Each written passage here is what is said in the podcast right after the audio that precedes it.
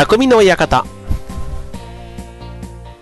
はい、えー、今年最後の匠の館、えー、パーソナリティ川崎匠です。チュアヒョウ .com の協力でオンエアしております。はい、2015年最後になりましたね。もう今日は大晦日ということでね、えー、早ね、こちらのラジオでももう約5年ちょっとですか、ね、お世話になっていますけども、またこうしてね、今年も無事終わろうとしているということで、はい、なんか、ね、どんな1年でしたかっていうのもね、なんか、こう、月並みではあるんですけども、はい、やっぱりね、この年末年始というところ、ね、こう、良かったなというか、まあ平和にね、えーなんか年が越せるっていうことが、まあ、ある意味当たり前の幸せがね、今年もあるっていうことにまず一つ感謝したら方がいいんだろうななんて思いつつね。はい。まあでも、年末ね、えー、できれば、なんかゆっくりしたいなと思うんですけど、まあ、今年はね、あのー、前にも言ってますけども、劇団の公演が年明けの3連休に控えておりまして、なんかね、ちょっとやっぱりそれが終わるまでは、こう、本当の意味での正月じゃないというか、うん、なんかこれがね、まあ一つちょっと、あの、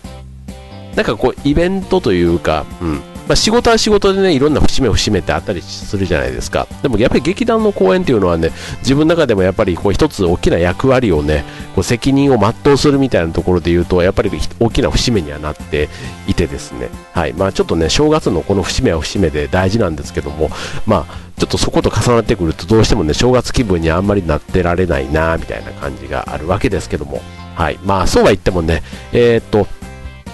この年末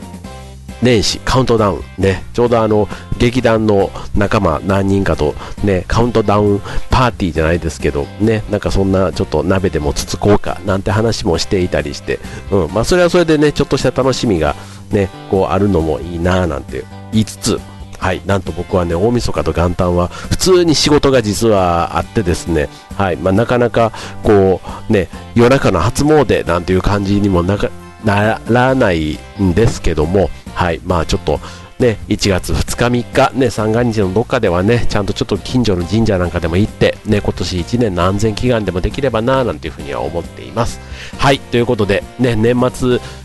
あの今日さっきね僕あのレコード大賞見てましたけどもああもういよいよ年末だななんて思ったりね明日はね紅白歌合戦があります。はい。まあ、歌番組が多いのはね、なんかこう年末らしくて僕はすごく好きなんですけども、あとね、お笑い番組ね、結構あの、お笑いの特番というかあったりとか、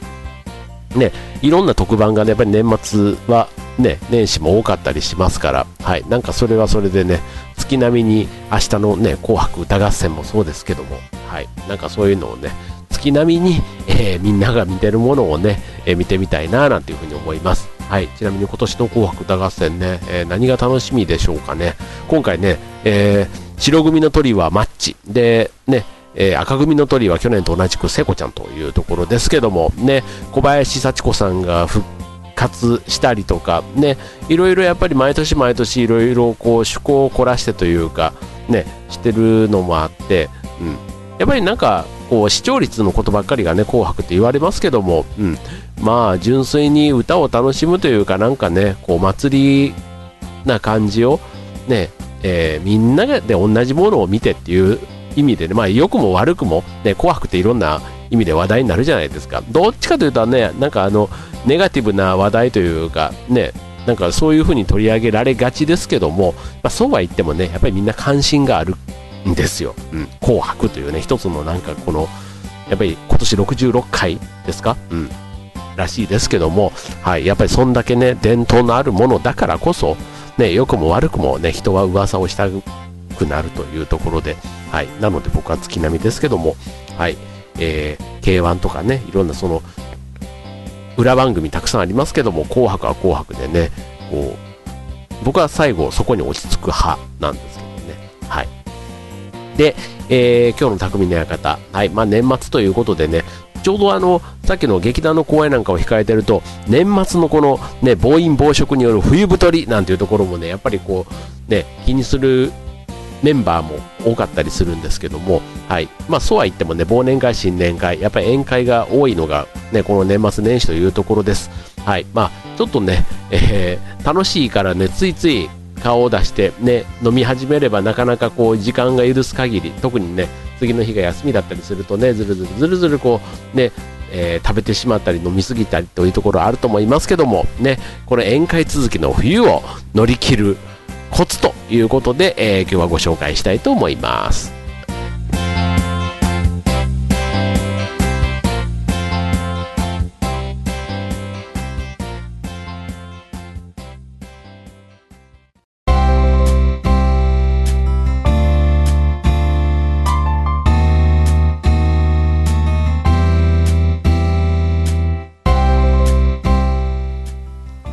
はい、えー、今年最後の匠の館、えー、宴会続きの冬を乗り切るコツということでね、えー、特にあのね、冬はこうクリスマスからもそうですけど、やっぱパーティーというかね、なんかこう宴会が多かったりします。はい、ので、どうしてもこう、暴飲暴食、ね、後でね、えー今日だけとかね、明日から気をつけようなんていう風に言ってもね、ついついお誘いがあったりすると週にね、えー、普段だったら週に1回ぐらいのペースの人もね、週に2回3回ね、年末だししょうがねえかみたいな感じでね、お付き合いも含めてね、行く機会多いんじゃないかなと思います。はい。で、えー、っと、まあ、特にね、この暴飲暴食でやっぱり気になるのが体重だと思うんですね。はい。なので、ちょっと体重っていうのにね、今日はちょっと最後、えー、今年最後、役に立つ情報ということでお届けしたいと思うんですけども、あの、冬の時期ね、えっ、ー、と、まあ、たくさん服を着たりとかね、するんで、なんとなくあの見た目もね、こう厚みが出るというような着膨れというわけではないですけども、あの冬ってなんかこうね、太りやすいイメージあると思うんですけども、実は、暑い夏と比べると寒い冬の寒い寒い冬だ寒い冬の方がえー、体の体温を維持しようとする働きが強くなるのでこう体温が上がるんですね、うん、要は基礎代謝基礎代謝の量が上がるのでエネルギーが消費しやすい。ということが分かっているんです、はい、なので気温と体温の差が大きくなればなるほど体温を維持しようと体は体温を上げようとするからそうじっとしている状態でもエネルギー消費が多ければえー、普段通りの生活をしていても夏より冬の方が痩せやすいということなんですね。はい。それちょっと意外じゃないですか、うん、でじゃあなんで冬は太りやすいっていうふうに思われてんのってところなんですけどそれがさっき言った着膨れまず見た目の問題というところとあとは、ま、寒いから、えー、外に出るのがちょっと億劫になる、うん、なんか室内にいたくなる、うん、だからあの移動する時でも、ね、歩くよりは車とか電車とかをね、使いがち。で、なんかこう、あの、例えば一駅歩くみたいなところも、うん。ね、今は例えば健康のために一個手前の駅でなんていうのもね、やっぱり寒かったりすると、もうちょっとね、最寄りの駅まで乗ってたりとか、まあこれ真夏でもね、でもあんまり暑すぎるとね、なんかこう、一駅分歩いたら汗だーだーになってしまったりするから、なんですけど、やっぱ体を動かす機会が冬はちょっと減りがち、うん。まあ、確かにイベントというかね春秋と比べるとねなんかこう運動量という意味でも、うん、なんか少なくなるっていうのは分からないでもないですけどね、うん、だからそういうことで、えー、と冬ってなんとなくこう太りやすいイメージがあるということなんですけども体の代謝ということだけで言えば、うん、夏よりも実は冬の方が、え代謝量は上がるというとこなんですね。はい。だからまああのそれが分かれば、まあ、買い物とか出かけるときにもね、まあ、ちょっと歩く、自転車を漕ぐとかね、うん、あの、車じゃない、えー、体を動かす手段を少しでもね、えー、取り入れていくと、えー、冬の代謝アップにつなげられるということなんですね。はい、でこのさっきの基礎,、えー、基礎代謝のアップが体重に影響するということで、まあ、ポイントは、まあ、体温を上げるっていうことなんですね。うん、もちろんあの運動を、ね、定期的にやっていれば、ね、なお良いというところなんですけども、その運動ができない、定期的にできない場合には、生活の中でなるべく体を動かすことを、えー、取り入れていくということで、あのまあ、体を動かすってことは結局筋肉を使うから、そこで熱が出るんですね。で熱が出ると,、えー、っと発生すると体が自然とポカポカしてくる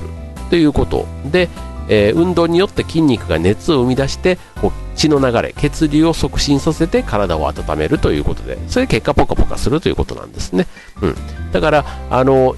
お風呂入るときなんかもシャワーだけで済ますんじゃなくて湯船に浸かって体を温める。これ別に半身浴でももちろん OK で、うん、だからそういうことをしたりあとは食事をしっかりとる。朝食とかもねしっかりとると朝から体温を上がる。上げることができますから、うん、そういったこともやるといいですね。あとはま冷たいものじゃなくて、あったかいものをね、体の中からね、取り入れていくということも、えー、大事ということで、やっぱり体をね、えー、冷たくしない、ね、冷めさせないというところが大事ということですね。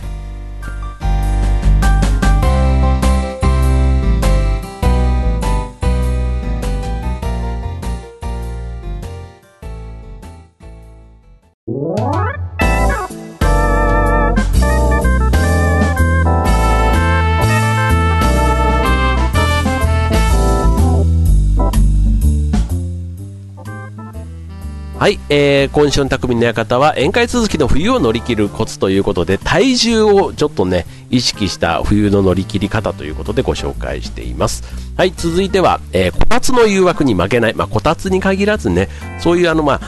確かにこたつの誘惑があるとまたね、えー、さっき言った行動量が減るというか、ね、運動量が減る原因にもなるんですけどもあの一度ねこたつに入ってしまうともうすごい誘惑というか、うんねえー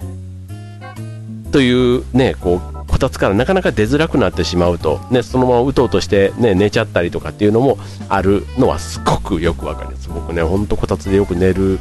んですけども、このぬくもりが原因で運動不足になるというのは、さっきの、まあ、どっかね、こう、外に出て体を動かすとかスポーツクラブに行くとかそういうことじゃなくて日常の運動、ね、体を動かす機会っていうのもこたつに入ってしまうことで阻止されてしまっているということなんですね、うん、だから日常的な生活の中で運動を増やすということでいうと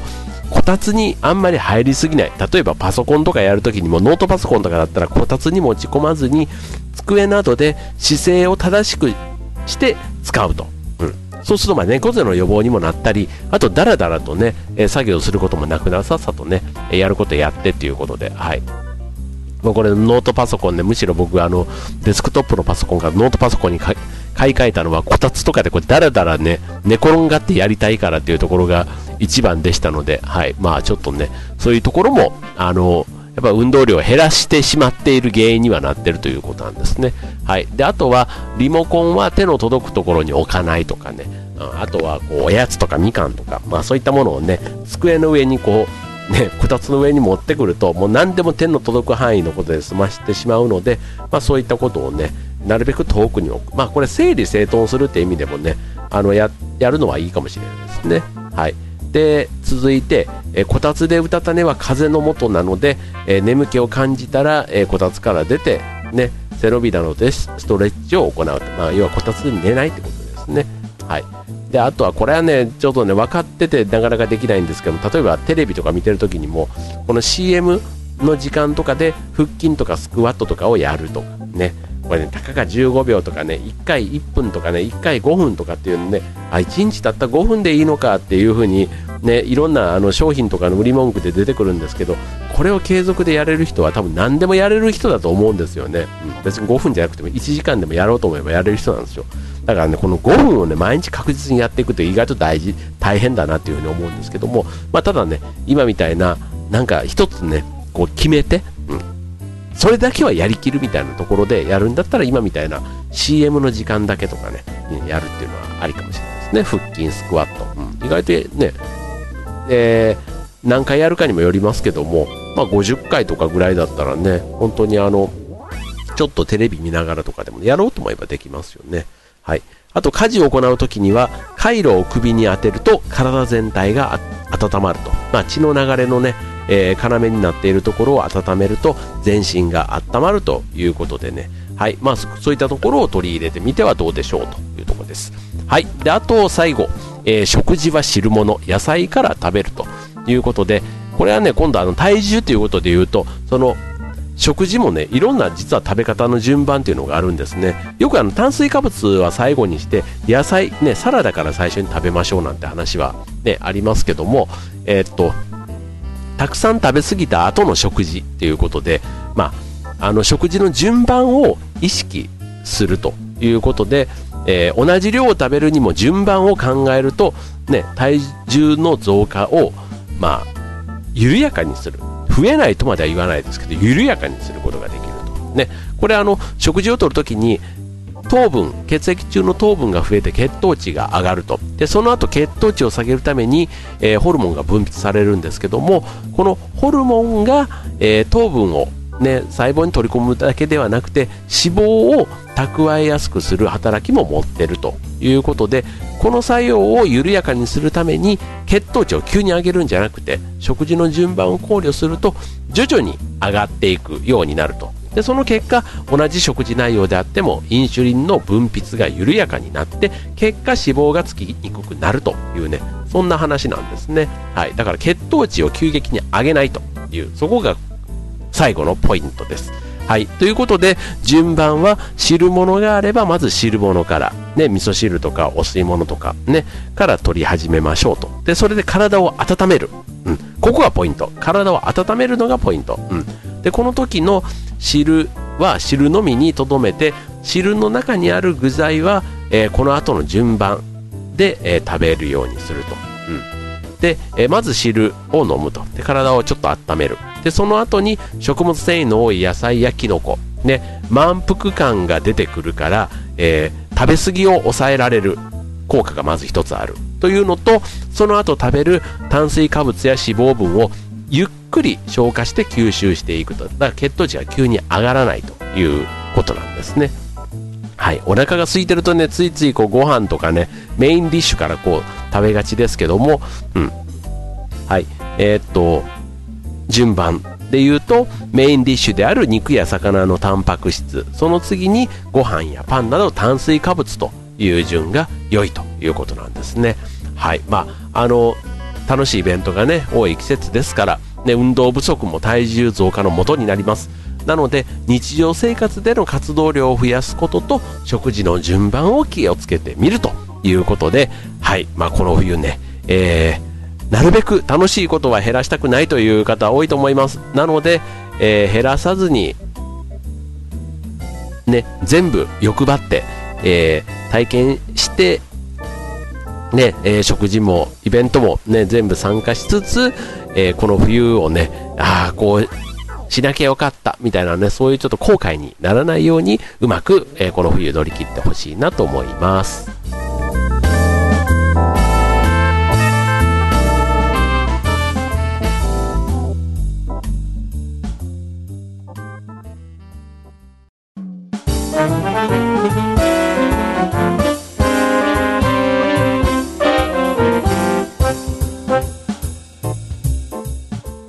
はい、えー、今週の匠の館といいますか、今年のね、最後の匠の館、いかがでしたでしょうか？はい。まあちょっとね、えっ、ー、と、番組もね、こうやっていろいろテーマをつけてお送りしていますけども、本当ね、えー、聞いていただいてる皆さん、本当ありがとうございます。なんか、特段ね、なんかめちゃめちゃ別に面白いギャグを連発するわけでもないんですけども、なんかね、少しこう、皆さんの日常のね、少し何かお役に立てるような情報をお届けできればなと思って、はい、やっております。はい、来年もね、えー、引き続きこんな感じではありますけども、お届けしていきたいと思いますので、どうぞよろしくお願いいたします。はい、ということで、えー、2015年もうすぐ終わります。はい、またね、2016年皆さんにとって素敵な1年になりますように、はい、良いお年をお迎えください。はい、ということで今年1年も本当にどうもありがとうございました。川崎匠でした。それでは良いお年を。バイバーイ。